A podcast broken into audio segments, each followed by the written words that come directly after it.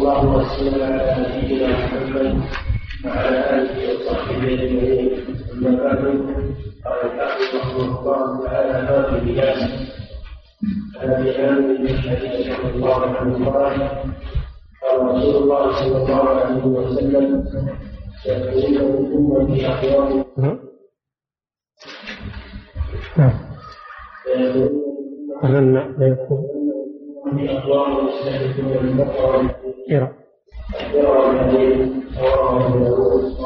البخاري وعن عبيد رضي الله عنه قال الحيرة ولا الخير؟ نعم.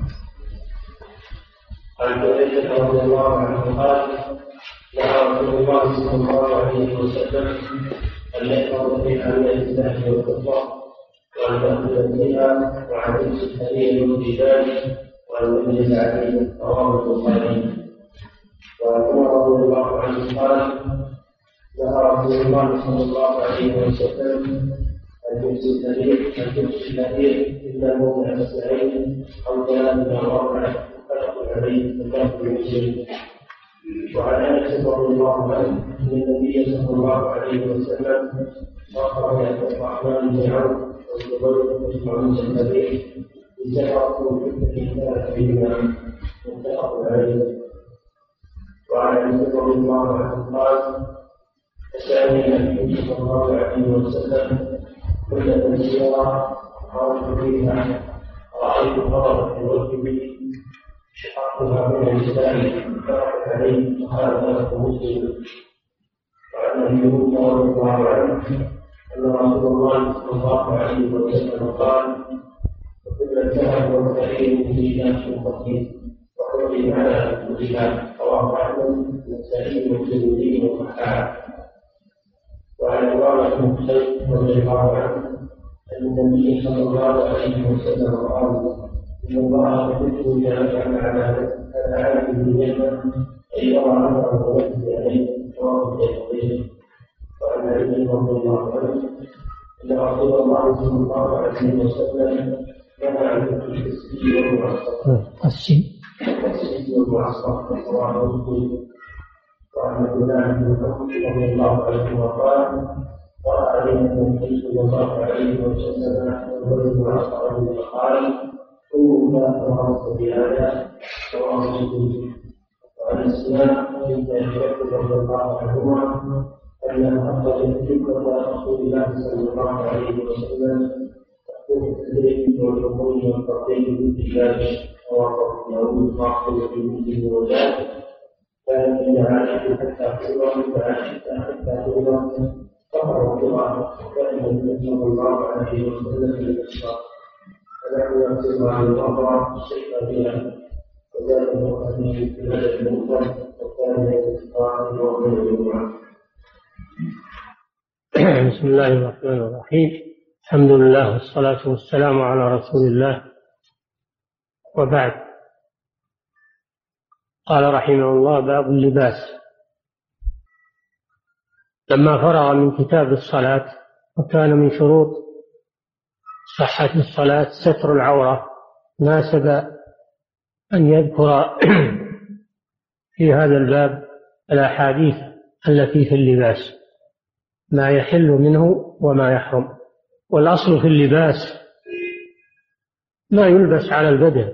الأصل فيه الإباحة إلا ما دل الدليل على تحريمه.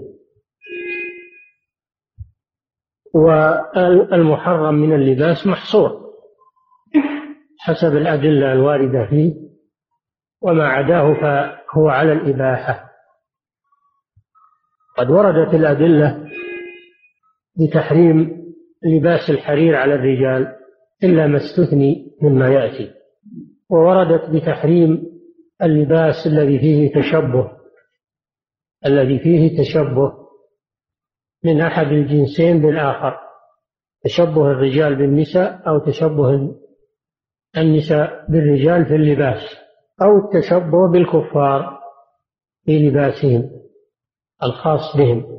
وكذلك جاءت الأدلة بتحريم لباس الشهرة وهو اللباس الذي يخالف ما عليه عادة الناس.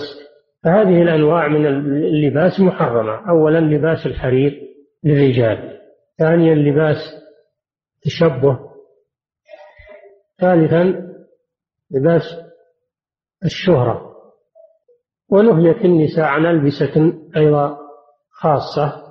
وهي الألبسة التي لا تستر لا تستر المرأة إما لشفافتها وإما لعدم وفائها على جسمها فهذه الألبسة محرمة لما يترتب على لبسها من المحظور. وكذلك يحرم على الرجال لبس الأحمر الخالص. الأحمر الخالص يحرم لبسه على الرجال وهو المعصفر وما شابهه فهذه الأنواع من الألبسة محرمة لورود الأدلة بالنهي عنها. واللباس من نعم الله على بني آدم. قال تعالى يا بني آدم قد أنزلنا عليكم لباسا يواري سوآتكم يعني يستر عوراتكم وريشا والريش هو لباس الزينة والجمال. اللباس فيه مصلحتان. أولا أنه يستر العورة خصوصا في الصلاة. وثانيا أنه يجمل الهيئة. وهذا من نعم الله على عباده. ثم نبه سبحانه وتعالى إلى لباس أحسن وهو لباس التقوى. ولباس التقوى ذلك خير. وهذا لباس معنوي وهو خير اللباس. لأنه يقي من عذاب الله سبحانه وتعالى ويجمل الإنسان ظاهرا وباطنا. وأما لباس الثياب فهو يجمل الإنسان ظاهرا فقط وأما في الباطن فلا يجمله. أما لباس التقوى فإنه يجمل الإنسان ظاهرا وباطنا. الذي ليس عنده تقوى هذا وإن تجمل بلباس الثياب فإنه في حكم العاري. قال الشاعر إذا إذا المرء لم يلبس ثيابا من التقى تقلب عريانا وإن كان كاسيا. فلباس التقوى هو الذي يجمل ظاهر الإنسان وباطنه وباطنه. وأما لباس الثياب فهو يجمل الإنسان في الظاهر. فإذا اجتمع هو ولباس التقوى تكامل الجمال في الإنسان ظاهرا وباطنا.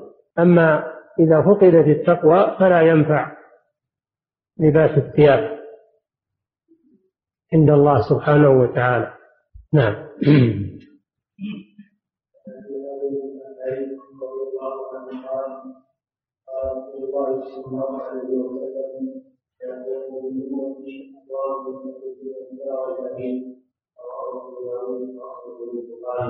عن أبي عامر الأشعري هذه كنيته واسمه عبد الله أو عبيد الله بن وهب الاشعري نسبة إلى الأشعر قبيلة في اليمن. ينسب إليها أبو موسى الأشعري الصحابي المشهور رضي الله عنه. الأشعريون قبيلة في اليمن ينسب إليها أشعري. وأبو الحسن الأشعري الإمام المشهور سمي بذلك لأنه من ذرية أبي موسى الأشعري رضي الله تعالى عنه. قال قال رسول الله صلى الله عليه وسلم ليكونن هذا خبر من الرسول صلى الله عليه وسلم عن المستقبل. ليكونن يعني في المستقبل لأن الله أطلعه على ذلك وهذا من معجزاته صلى الله عليه وسلم وهو خبر معناه النهي والتحذير. خبر معناه النهي والتحذير. من أمتي قيل المراد أمة الدعوة وقيل المراد أمة الإجابة بمعنى أنهم من المسلمين وعلى الأول أنهم من أمة الدعوة يعني من من الكفار والمشهور أن المراد أمة الدعوة. أقوام جمع قوم وقوم يطلق على الرجال يستحلون أي يستبيحون الحرى بكسر الحاء وفتح الراء وهو الفرج ومعناه الزنا يعني يستبيحون الزنا في آخر الزمان. ويروى يستحلون الخزة الخزة بالخاء والزاي وهو نوع من الحرير نوع من الحرير. فيكون هذا موضع الشاهد للباب. على رواية الخز وكذلك الحرير فيكون عطف الحرير عليه من عطف العام على الخاص. الخز نوع من الحرير وأما الحرير فهو عام. والحرير أصله خيوط تفرزها دودة القز. دودة صغيرة تفرز خيوطا تنسجها حول نفسها فإذا تكاملت ماتت في وسطها. هذا الحرير. هذا الحرير الأصلي حرير القز وهو الدود الصغار. التي تفرز هذه الخيوط. قال رواه أبو داود وأصله في البخاري.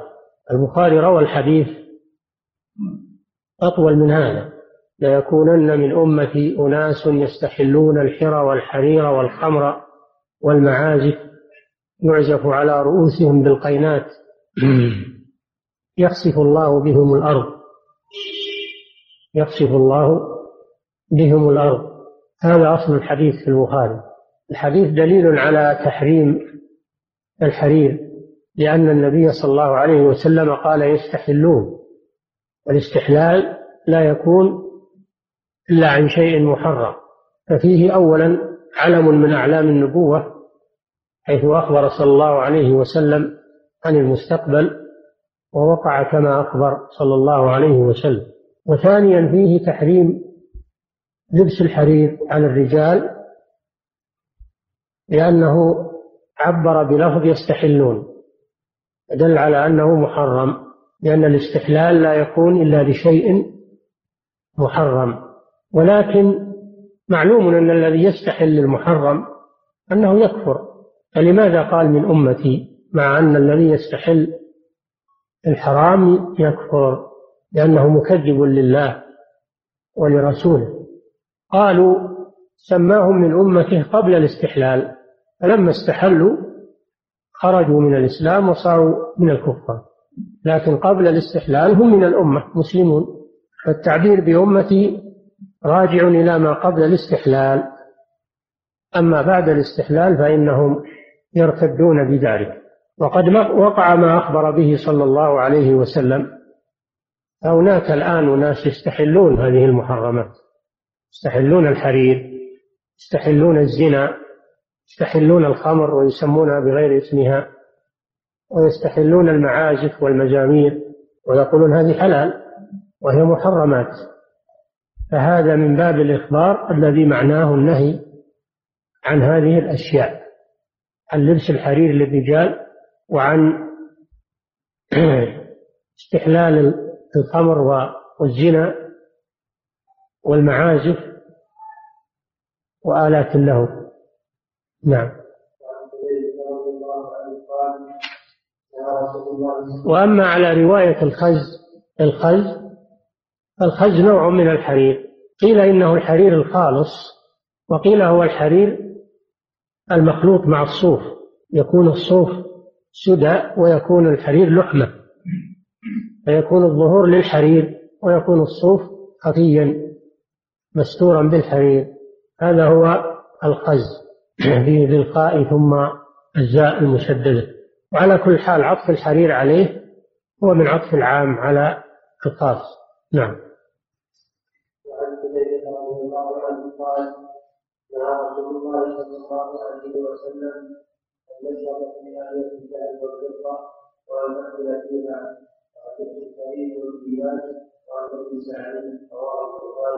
هذا الحديث فيه أن النبي صلى الله عليه وسلم نهى عن الشرب والأكل في آنية الذهب والفضة وهذا تقدم في باب الآنية ولكن المصنف أعاده هنا لما في آخره من ذكر الحرير وأما أواني الذهب والفضة قد تقدمت في باب الآنية فلا يجوز اقتناء أواني الذهب والفضة للأكل الشرب أو للزينة أو للتحف هذا محرم على هذه الأمة على الرجال والنساء. على الرجال والنساء لا يجوز اتخاذ أواني الذهب والشرب فيها والأكل فيها للذكور والإناث. وكذلك سائر الأدوات كالملاعق وغيرها من الأدوات حتى ولو لم تستعمل للأكل والشرب وإنما تستعمل للتحف والهدايا كما يسمونها هذا حرام وهذا تقدم. وأن نلبس الحرير والديباج أو نجلس عليه هذا فيه تحريم لبس الحرير والمراد لبسه للرجال. أما النساء فإنه مباح لهن لبس الحرير كما يأتي. كذلك تحريم الجلوس وهذا عام للرجال والنساء فلا يجوز اتخاذ مفارش الحرير أو سجاد الحرير أو فرش الحرير لا للرجال ولا للنساء ولا للزينة كالذي يعلق سجاجيد الحرير على الجدران الزينة لا يجوز هذا. وإنما أبيح لبس الحرير للنساء لأنهن بحاجة إلى التزين كما أبيح لهن الذهب لبس الذهب للتزين لأنهن بحاجة إلى ذلك. فدل هذا الحديث على تحريم أواني الذهب والفضة على الرجال والنساء وتحريم الشرب والأكل فيهما. ثانيا دل هذا الحديث على تحريم لبس الحرير على الرجال خاصة دون النساء. والديباج نوع من الحرير. الديباج هو ما غلظ من الحرير أو هو الحرير الخالص. وعطفه على الحرير من باب عطف الخاص على العام. عطف الخاص على العام لأن الديباج نوع من الحرير. ثالثا دل هذا الحديث على تحريم الجلوس على الحرير للرجال وللنساء. اتخاذ الحرير فرش يجلس عليه فرشا يجلس عليه. أن هذا من الإسراف والخيلاء. نعم. الله عليه وسلم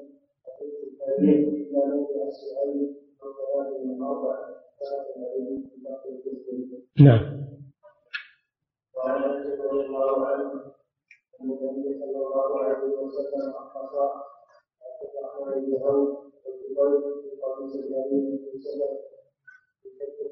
في هذان الحديثان في بيان ما يستثنى من تحريم الحرير. بعد أن تقدم تحريمه على الرجال ذكر المؤلف رحمه الله ما يستثنى من ذلك وهو نوعان النوع الأول الأعلام التي تكون في الثياب يعني الطراز الذي يكون في الثوب كطراز الأكمام طراز الجيب من الحرير هذا لا بأس به ويسمى بالعلم فلا بأس أن يخاط الجيب.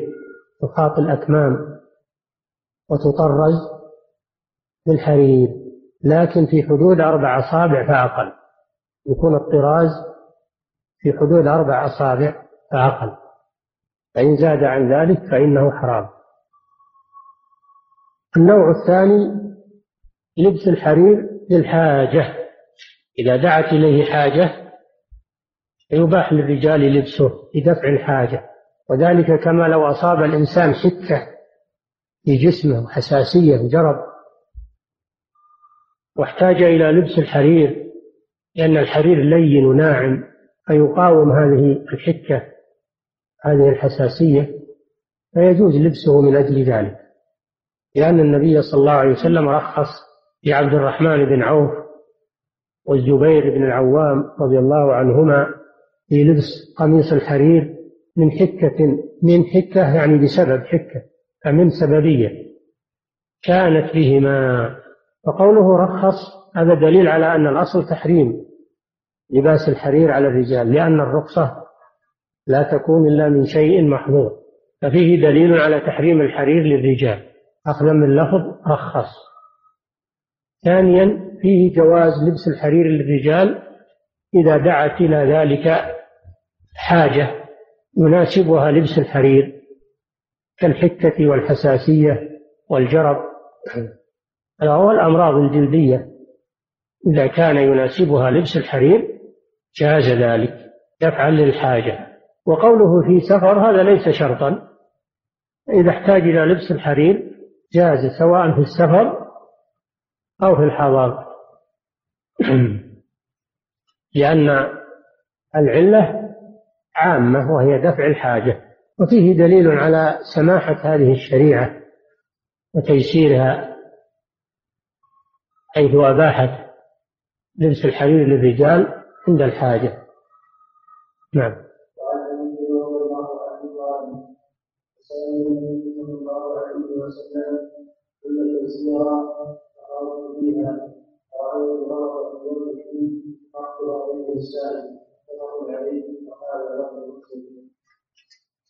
عن علي رضي الله عنه قال كساني رسول الله يعني أعطاني رسول الله صلى الله عليه وسلم حلة. الحلة ما كانت من من رداء وإزار هذه الحلة؟ ما كانت من إزار ورداء. سيرة يعني فيها خطوط من الحرير.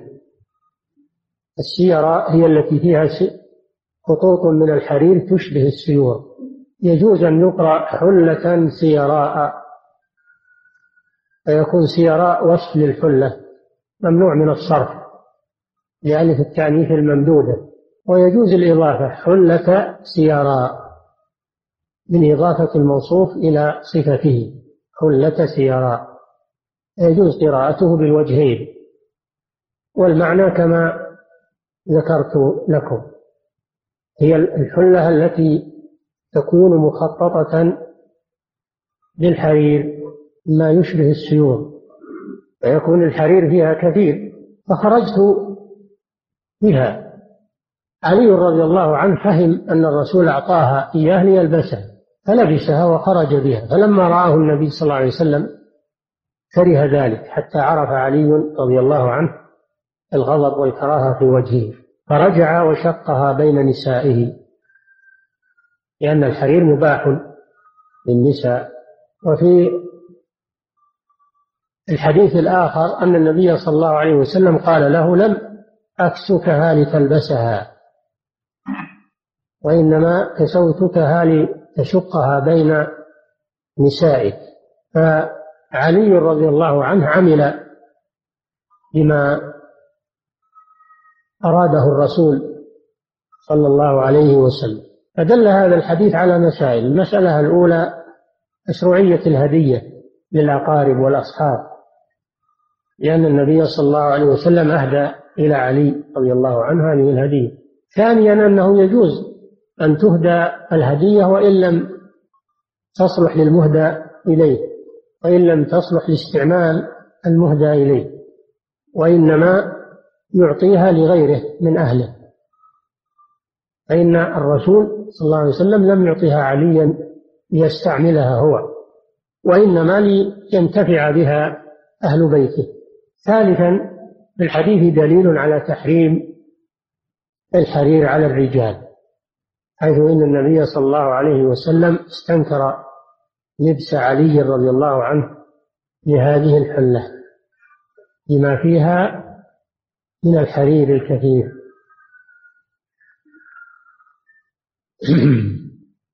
نعم.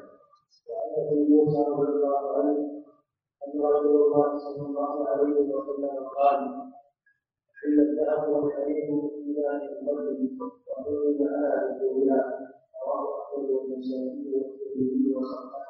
قوله صلى الله عليه وسلم أحل الذهب والحرير لإناث أمتي هذا فيه دليل على إباحة استعمال الذهب التحلي به للنساء وإباحة لباسهن للحرير لأنهن بحاجة إلى الزينة والتجمل. وفيه دليل على تحريم الذهب والحرير على الرجال. فلا يجوز للرجل أن يتحلى بالذهب على أي شكل كان سواء كان على شكل خواتم أو سلاسل أو آه، في النظارات أو في الساعة فلا يجوز للرجل أن يلبس الذهب ولا المذهب. لا الذهب ولا المذهب لأنه حرام على الرجال لبس الذهب. الخالص ولبس الذهب الذي مع غيره لأن النهي عن الشيء يشمله ويشمل أجزاء ويشمل أجزاءه.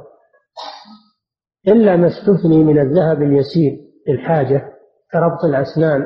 الذهب يجوز للرجل إذا احتاج إلى ربط الأسنان بذهب لأن الذهب له خاصية وهو أنه لا يصدع. أما الفضة فإنها تصدع في الفم. وكذلك غيرها من أنواع المعادن يصدع. إلا الذهب فإنه لا يصدع فيباح. للرجل أن يربط أسنانه بالذهب إذا احتاج إلى ذلك. أو تغلقون تغلقون اطلق عن الأصوات هذه. وكذلك يحرم على الرجال لبس الحرير كما سبق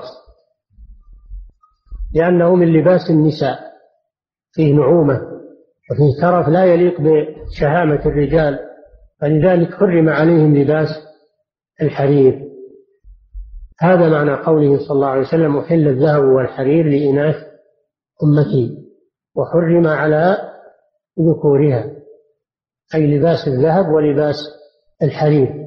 فعرفنا أن النساء يباح لهن الذهب والحرير والتحلي بهما ولبسهما وأن الرجال لا يجوز لهم ذلك إلا ما استثني مما دعت إليه حاجة لا يقوم غير الذهب مقامه فيها. بقي الأطفال بقي الأطفال الذين لم يبلغوا الحلم.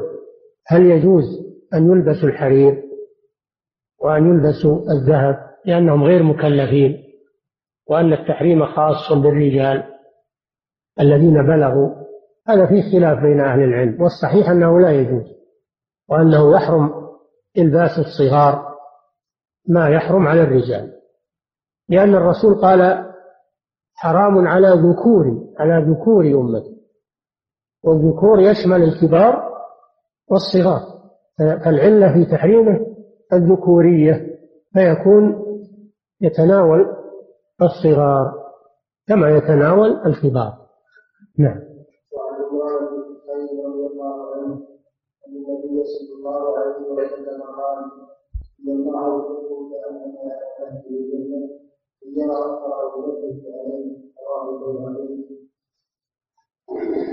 إن الله إذا أنعم على عبده نعمة يحب سبحانه. إذا أنعم على عبده نعمة أن يرى أثر نعمته عليه. هذا فيه مشروعية التجمل في اللباس بالنسبة للأغنياء. فإن الأغنياء يستحب لهم التجمل في اللباس وأن لا يلبسوا الملابس ملابس الفقراء. لأن ذلك جحود لنعمة الله سبحانه وتعالى.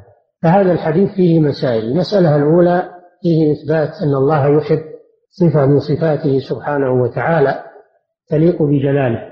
ثانيا فيه استحباب تجمل الغني وإظهار أثر الغنى عليه لأن هذا من شكر النعمة.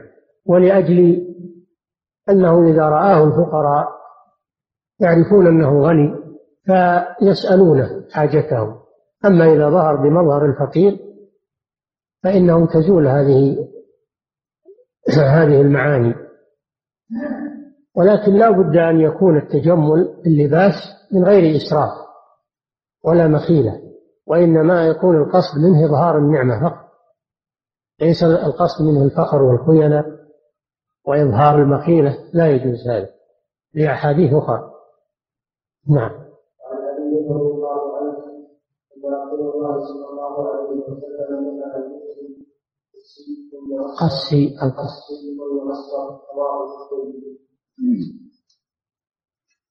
النبي صلى الله عليه وسلم نهى عن لبس لبس القس بفتح القاف نسبة إلى القس وهي بلدة في مصر تسمى القس يصنع فيها ثياب الحرير. فنسبت إليها ثياب الحرير. ويجوز الكسر القسي. قال الشارح إن المحدثين يكسرون القاف القسي. وأما أهل مصر فيفتحونها ويقولون القسي نسبة إلى البلدة. فهذا فيه كما سبق تحريم الحرير على الرجال. سواء كان من بلدة القس أو من غيرها. كما سبق في الأحاديث. والمعصفر المراد به الثوب المصبوغ بالعصفر مما يكسبه لونا أحمر. فدل على تحريم لبس الأحمر الخالص على الرجل. وأما لبس الأحمر غير الخالص فلا بأس به. إذا كان فيه ألوان من غير الحمرة فإنه يزول المحذور. وإنما الممنوع هو الأحمر الخالص. فلا يجوز للرجل أن يلبس الأحمر الخالص لأن النبي صلى الله عليه وسلم نهى عن المعصفر لأنه لباس مصبوغ بالحمرة فدل على تحريم كل أحمر على الرجال. هذا ما يفيده هذا الحديث وهو تحريم نوعين من اللباس النوع الأول الحرير والنوع الثاني الأحمر اللون الأحمر يحرم على الرجال. وأما غير الأحمر من سائر الألوان فيباح للرجل لبسه الأسود والأبيض وهو أفضل والأصفر والأخضر يباح سائر الألوان ما عدا الأحمر على الرجال إلا ما كان فيه تشبه إنه يحرم من أجل التشبه. نعم.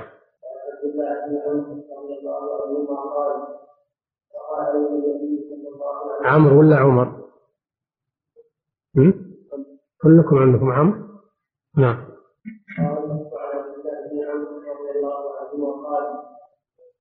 نعم. عمر. والظاهر لكن ما صار نعم.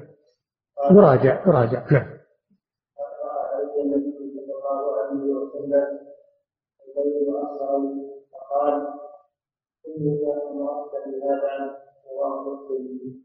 هذا مثل الحديث الذي قبله. في الحديث الذي قبله أن النبي صلى الله عليه وسلم نهى عن المعصفر وهو المصروف بالعصفر نبات معروف يكسب الثوب حمرة وفيها حديث عبد الله بن عمرو أو بن عمر أن النبي صلى الله عليه وسلم رأى عليه ثوبين معصفرين. قد يكون المراد بالثوبين الإزار والرداء معصفرين يعني مصبوغين بالعصفر. استنكر النبي صلى الله عليه وسلم ذلك وقال موبخا لعبد الله أمك أمرتك بهذا. هذا من باب الاستنكار لأن هذا من لباس النساء. فدل هذا الحديث على تحريم لبس المعصفر ويتناول كل أحمر خالص. لا يجوز للرجال لبسه. نعم. وفيه في الحديث أيضا إنكار المنكر لأن النبي صلى الله عليه وسلم أنكر على عبد الله هذا المظهر غير اللائق. ووبخه. نعم.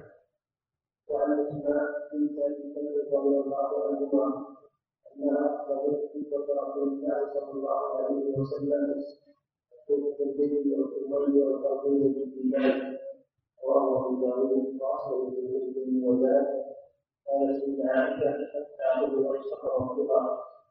النبي صلى الله عليه وسلم الله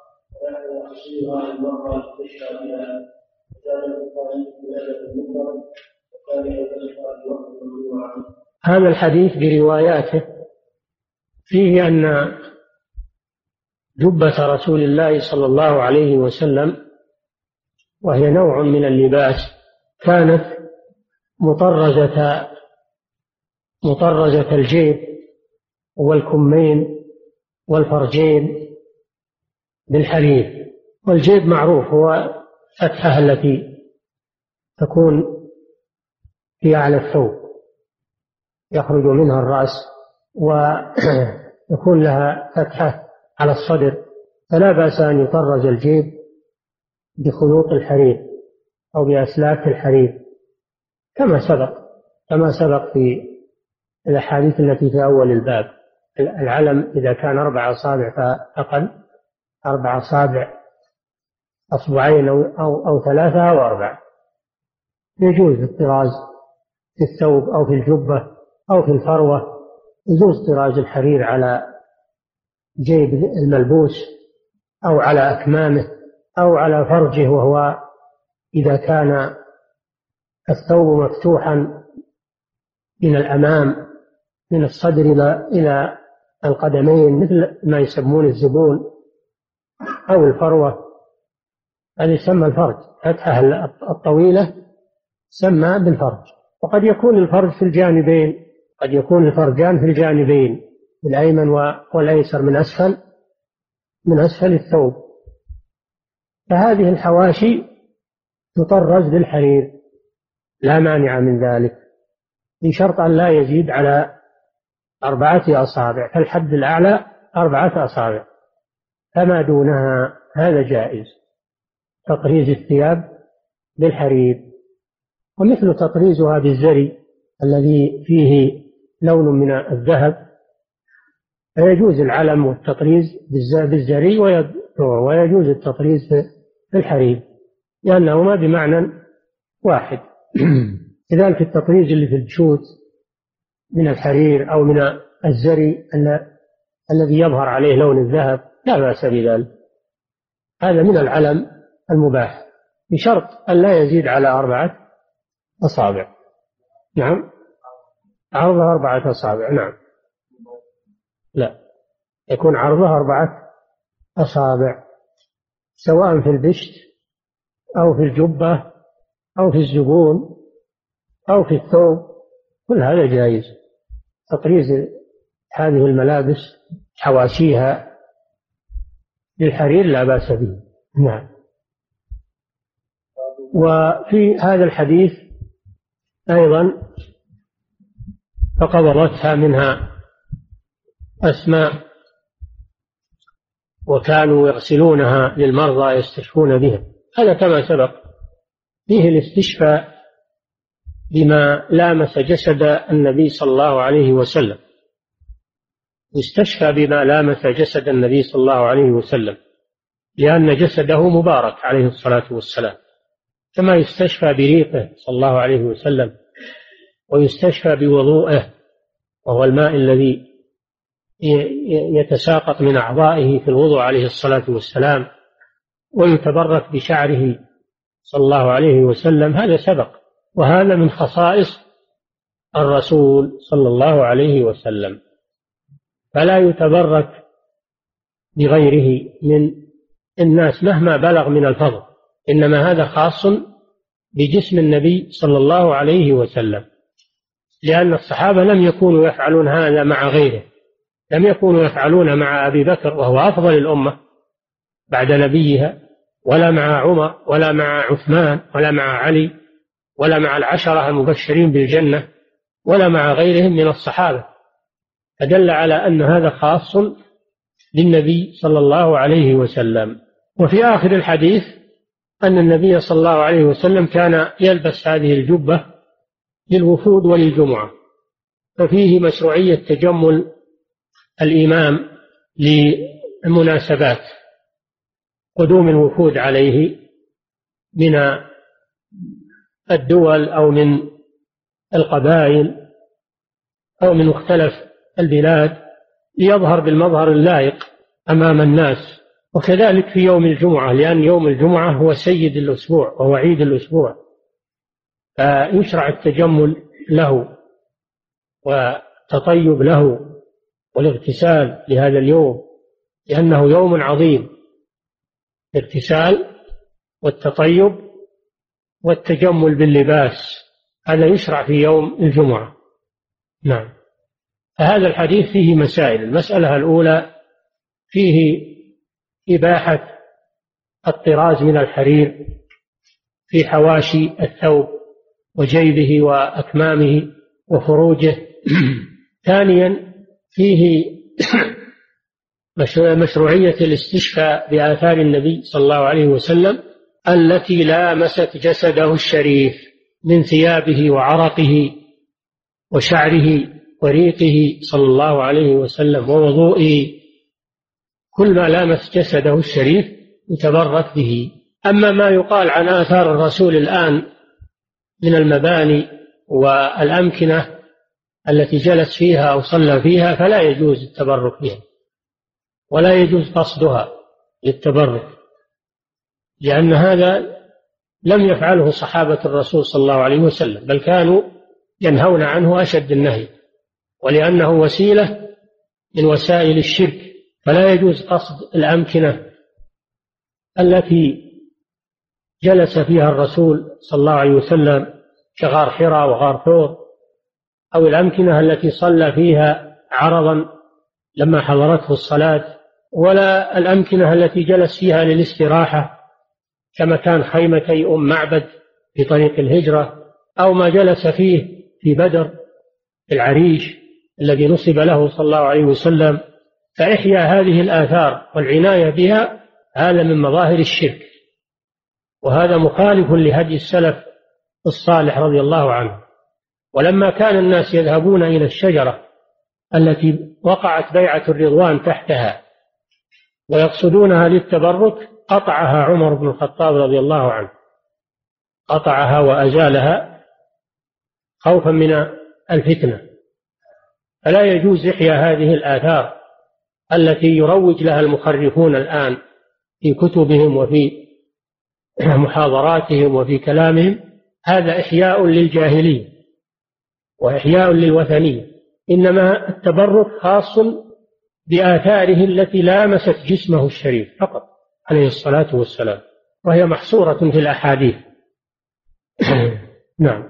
ثالثا في الحديث التجمل تجمل للمناسبات وأنه يستحب للمسؤول والكبير كبير القوم الذي يقابل الوفود يستحب له أن يظهر بالمظهر اللائق لأن هذا فيه إظهار لقوة الأمة وإظهار أيضا لجمال هذا الدين وسماحته وأنه دين الجمال ودين النظافة والعناية باللباس وليس هو دين الخمول.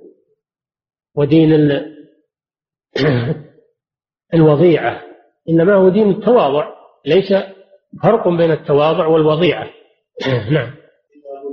فهذه الأحاديث حديث الباب تدل على مسائل نجملها فيما يلي. أولا فيها تحريم الحرير لباس الحرير على الرجال سواء كان خالصا أو مخلوطا مع غيره. أو مخلوطا مع غيره وتكون الغلبة للحرير. تكون الغلبة للحرير. أما إذا كان مخلوطا مع غيره والغلبة لغير الحرير فلا بأس. ثانيا في هذه الأحاديث أنه يباح لبس ثياب الحرير للرجال إذا احتاجوا إليها من حكة أو شيء من الأمراض الجلدية. ثالثا في هذه الأحاديث أنه يباح التطريز تطريز ثياب الرجال بالحرير يباح تطريز ثياب الرجال بالحرير. بشرط أن لا يزيد عرض الطراز على أربعة أصابع. رابعا في هذه الأحاديث تحريم الجلوس على الحرير للرجال وللنساء. تحريم الجلوس على الحرير للرجال وللنساء. لا فرش ولا كنبات ولا غير ذلك. لا يتخذ مجالس من الحرير لعموم المسلمين. خامسا في الأحاديث إباحة لبس الحرير ولبس الذهب للنساء من أجل التجمل لأنهن بحاجة إلى ذلك. سادسا فيه أنه يحرم على الذكور الصغار ما يحرم على الكبار من لبس الحرير والذهب لقوله صلى الله عليه وسلم حرام على ذكور أمتي وهذا يتناول الكبير والصغير. سابعا في الأحاديث دليل على تحريم لبس الأحمر الخالص على الرجال لأن النبي صلى الله عليه وسلم نهى عن لبس المعصفر واستنكر على من لبسه. كم؟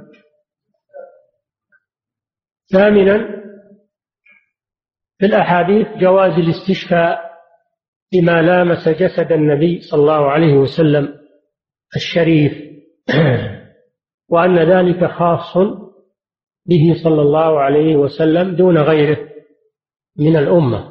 تاسعا في الأحاديث مشروعية التجمل لمن وسع الله عليه لقوله صلى الله عليه وسلم إن الله يحب إذا أنعم على عبد النعمة أن يرى أثر نعمته.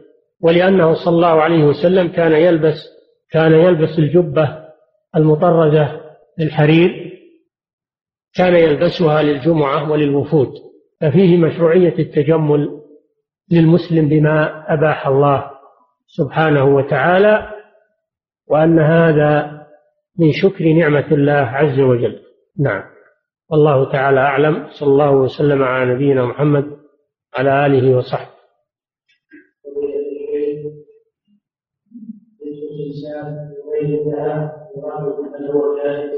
لا يجوز للرجال لبس السلاسل لأن هذا من عادة النصارى الذين يلبسون الصليب ومن عادة النساء أيضا ففيه تشبه بالكفار وفيه تشبه بالنساء فلا يجوز للرجال لبس السلاسل نعم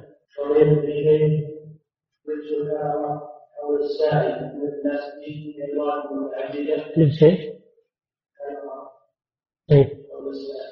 حول نعم.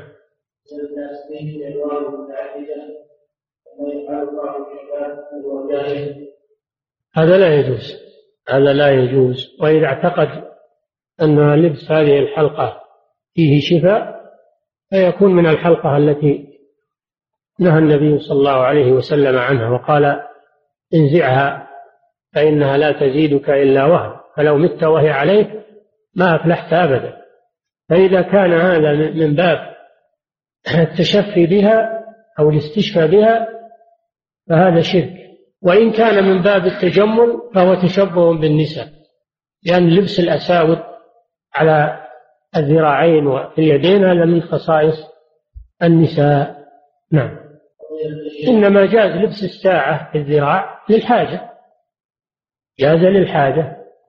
لأنه لا ينتفع من الساعة ولا إلا بهذه الطريقة وهذا أيسر على الإنسان.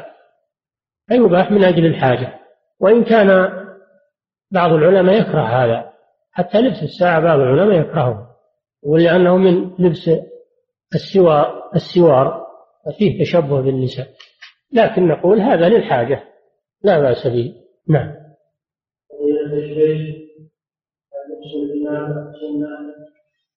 لبس العمامة مباح. الأصل في الملابس الإباحة. وليس هناك استحباب لشيء منها. وإنما هو من باب الإباحة. الذي يعتقد أن لبس العمامة سنة هذا مخطئ. وإنما هو مباح. نعم. الذي يلبس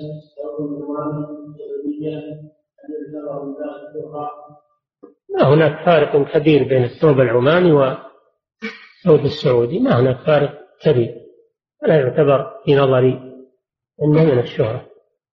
نعم. ما حكم المال الممنوع من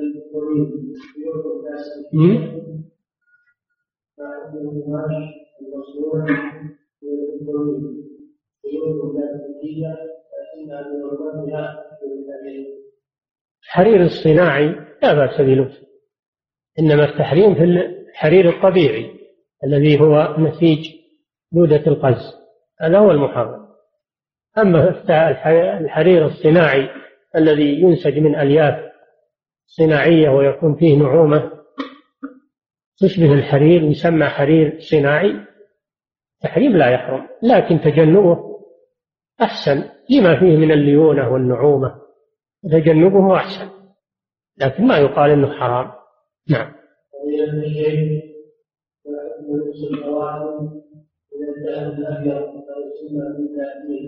يباح لبس الخاتم للرجل من الذهب من الفضة من الفضة. يباح الخاتم من الفضة للرجل. ومن باب أولى من البلاتين إنما المحرم لبس الخاتم من الذهب على الرجل فقط. نعم.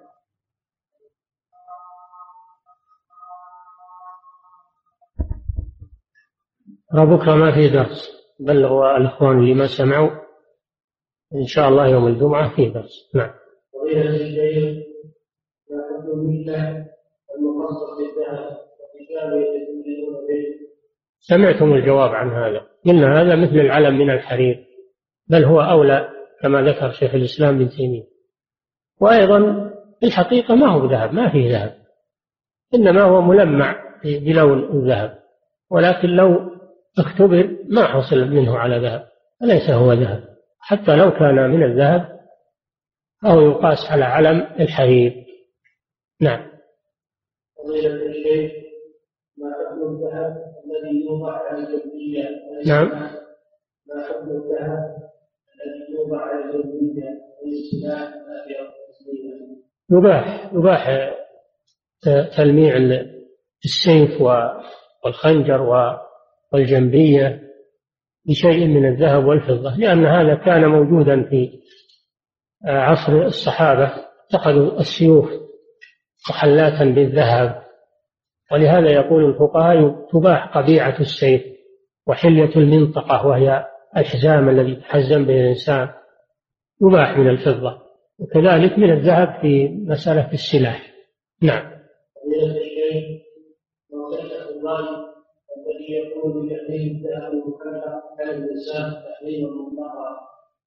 ليس بشيء. هذا الرأي ليس بشيء.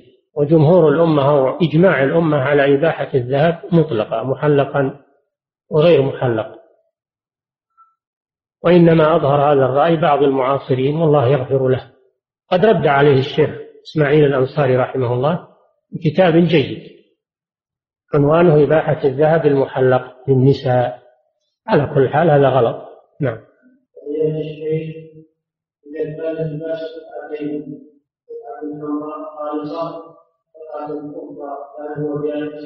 إذا كان؟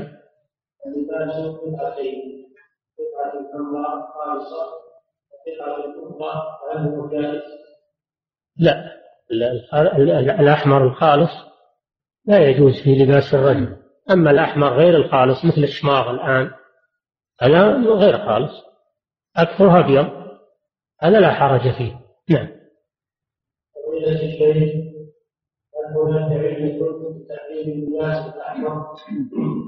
الله أعلم. نهى عنه الرسول صلى الله عليه وسلم كما سمعتم اللبس المعصفر واستنكر على من رآه عليه. أما التعليل الله أعلم. نعم.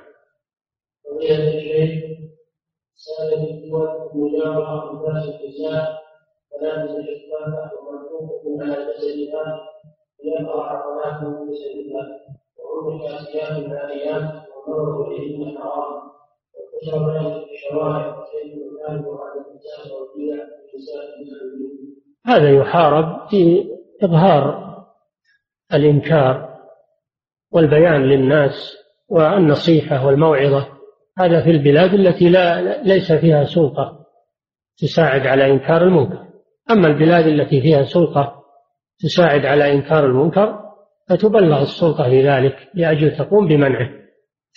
تقوم بمنعه في مختلف وسائل السلطة. نعم. نعم نعم.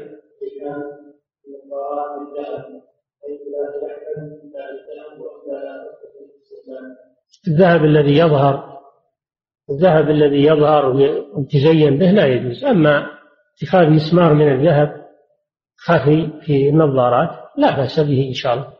لأن ما في زينة ولا يظهر وإنما يمسك فقط يمسك يمسك النظارة لا, لا تنخلع.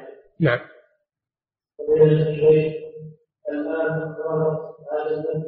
الشعوب الإسلامية في الملابس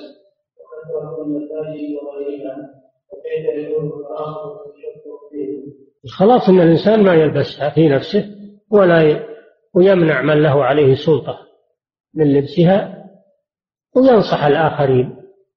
هذا الذي يقدر عليه الإنسان. نعم.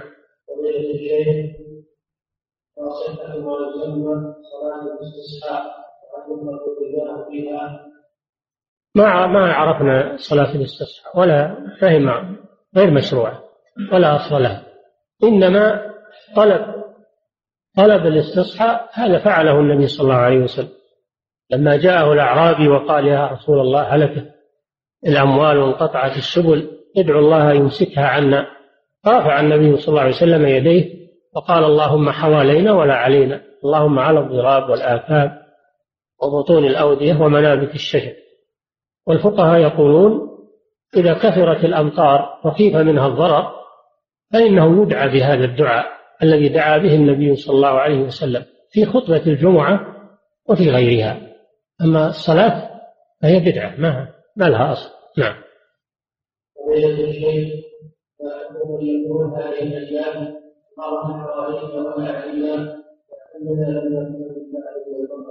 إذا كان قصده يدعو للآخرين الذين أضرت بهم الأمطار فلا بأس. أما إن كان قصده المحل الذي لم يحصل فيه شيء من كثرة الأمطار هذا غير مشروع. نعم.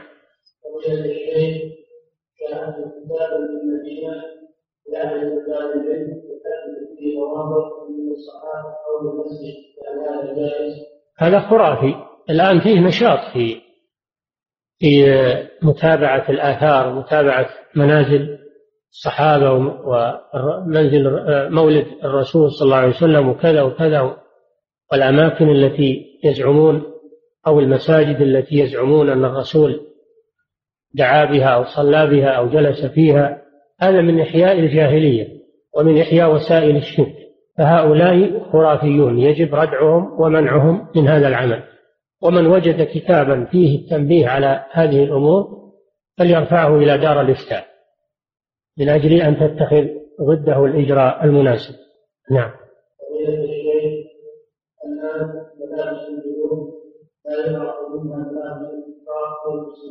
نعم. نعم. هذه أصبحت مشتركة الآن ما هي خاصة بالكفار؟ ملابس الجنود ما ما أصبحت خاصة بالكفار أصبحت مشتركة ولا يحرم إلا ما كان خاصا بهم. تشبه بهم فيما كان من خصائصهم أما بدلات الجنود فأصبحت الآن عامة ومشتركة. ليس فيها تشبه والحمد لله. نعم.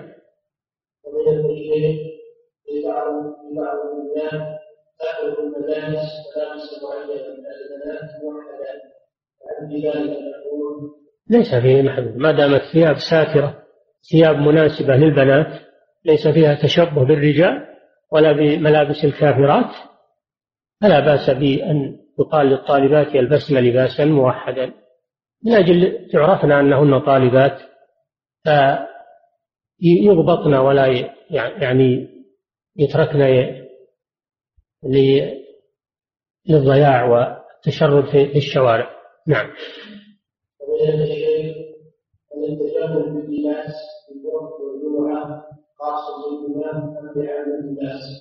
من يقابل الناس؟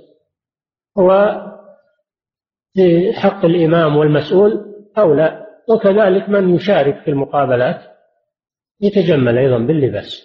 نعم.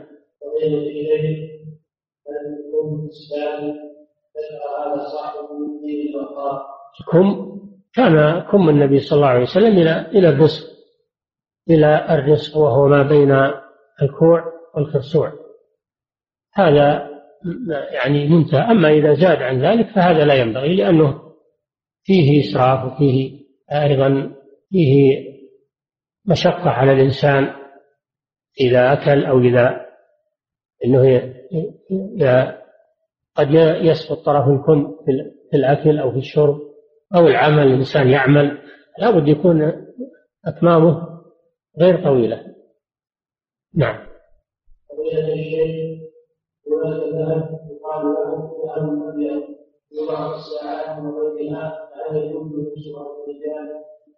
الأصل الإباحة وإنما جاء النهي عن الذهب فقط. أما ما كان من المعادن النفيسة فلا مانع منه ولو كان أغلى من الذهب. هناك من الآن معادن نفيسة أغلى من الذهب. هذه مباحة للرجال ولغيرهم لأنه لم يرد عنها نهي. والأصل الإباحة والحمد لله. نعم.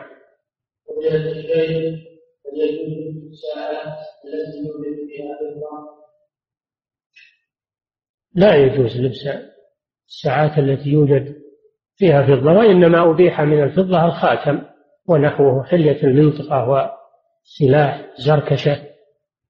أما الساعة فلا الساعة أول شيء أنها أمر حادث ليس معروفا في الماضي فلا يكون فيها شيء من الذهب ولا من الفضة. نعم. لأن هذا فيه إسراف. أم هذا فيه إسراف. نعم.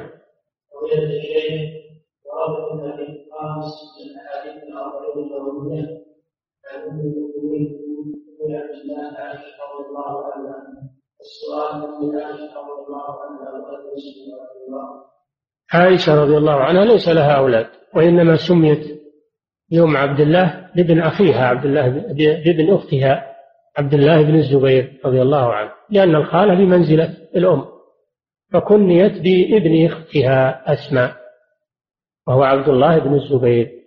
ويجوز للإنسان أنه يتكنى ولو لم يكن له أولاد. يجوز هذا. يجوز الكنية أبو فلان ولو لم يكن له أولاد أم فلان ولو لم يكن لها أولاد. هذا جائز. نعم.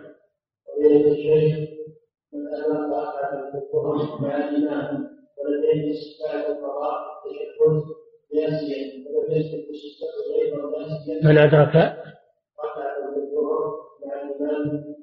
يلبس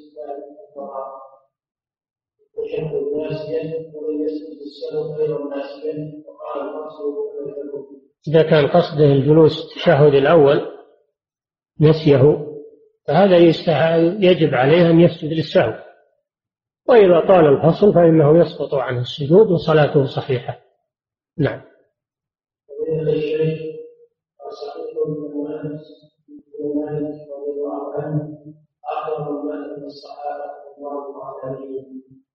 يقال هذا والله أعلم. لكن المعروف أن أنس رضي الله عنه طال عمره تجاوز المئة. طال عمره رضي الله عنه. أما أنه هو آخر من مات من الصحابة على اليقين فهذا يحتاج إلى تثبت نعم؟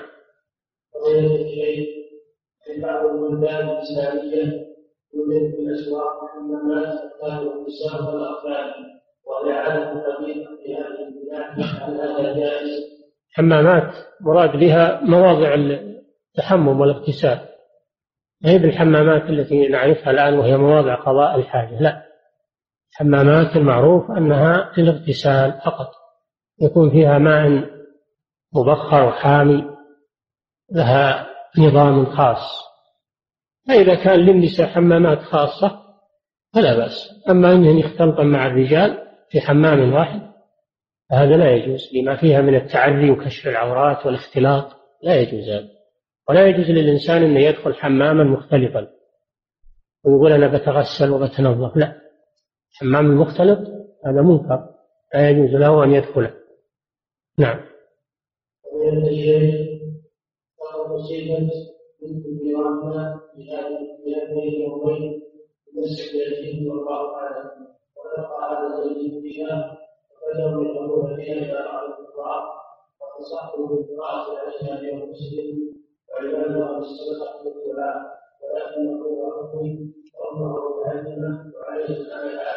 الشركية أن يقرأ على بنتها فاعلة الكرسي يقرأ عليها أبوها وكل يقرأ عليها أبوها وكل أو يقرأ عليها بعض النساء التي ليس عليهن حيض من أخواتها والقارئات كثيرات اليوم ولله الحمد. نعم. الذي يجوز للمرأة أن تكشف سواء يجوز لها أن تكشف ما جرت العادة بكشفه من وجهها وشعرها وكفيها وقدميها عند المحارم عند الرجال الذين هم محارم لها أو عند النساء. هذا الذي يجوز لها. أما ما زاد عن ما جرت العادة بكشفه أو ما كان فيه فتنة فلا يجوز لها أن تكشف نعم. نعم. ما هو صحيح هذا؟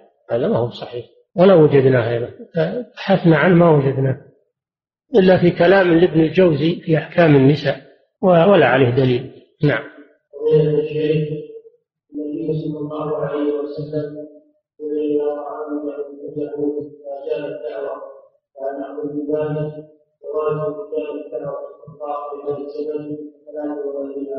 نعم. حفلات اللي ما فيها منكرات؟ حفلات اللي ما فيها منكرات ولا فيها محرمات وإنما هي أطعمة مباحة. لا بأس بإجابة الدعوة وحضورها ولو كانت للكفار. إلا إذا كان فيها شيء من دينهم أو عاداتهم المحرمة أو منكرات أو شعارات كفر أو طعام محرم كالخنزير أو الخمر لا يجوز للإنسان أن يحضرها. أما إذا كان ما فيها طعام مباح وليس فيها منكرات فلا بأس. نعم. إلا إلا ما كانت هذه الحفلات بمناسبة أعيادهم. إذا كانت هذه الحفلات بمناسبة أعيادهم فلا يجوز حضورها. أما إن كانت حفلات بمناسبة زواج أو بمناسبة قدوم غائب أو ما أشبه ذلك من الأمور المباحة فلا بأس. نعم. الصلاة حيث أنني سمعت بعض الناس حرام لأنها مكروهة بالذهاب فهي حرام في الصلاة من باب أولى الحرام لا تصل إلى حد التحريم لكنها مكروهة لأنها عبث تدل على الكسل أيضا.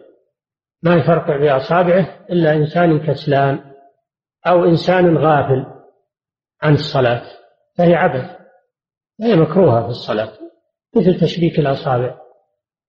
نهي عن تشبيك الأصابع في الصلاة أو قبل الصلاة لمن ينتظر الصلاة لأن هذا من باب العبث.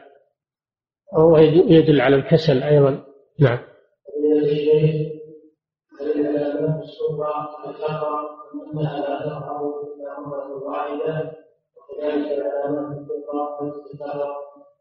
الله أعلم. هذا يتبع فيه الأدلة. ما كان يتكرر بالدليل وأما العلامات الكبار فإنها لا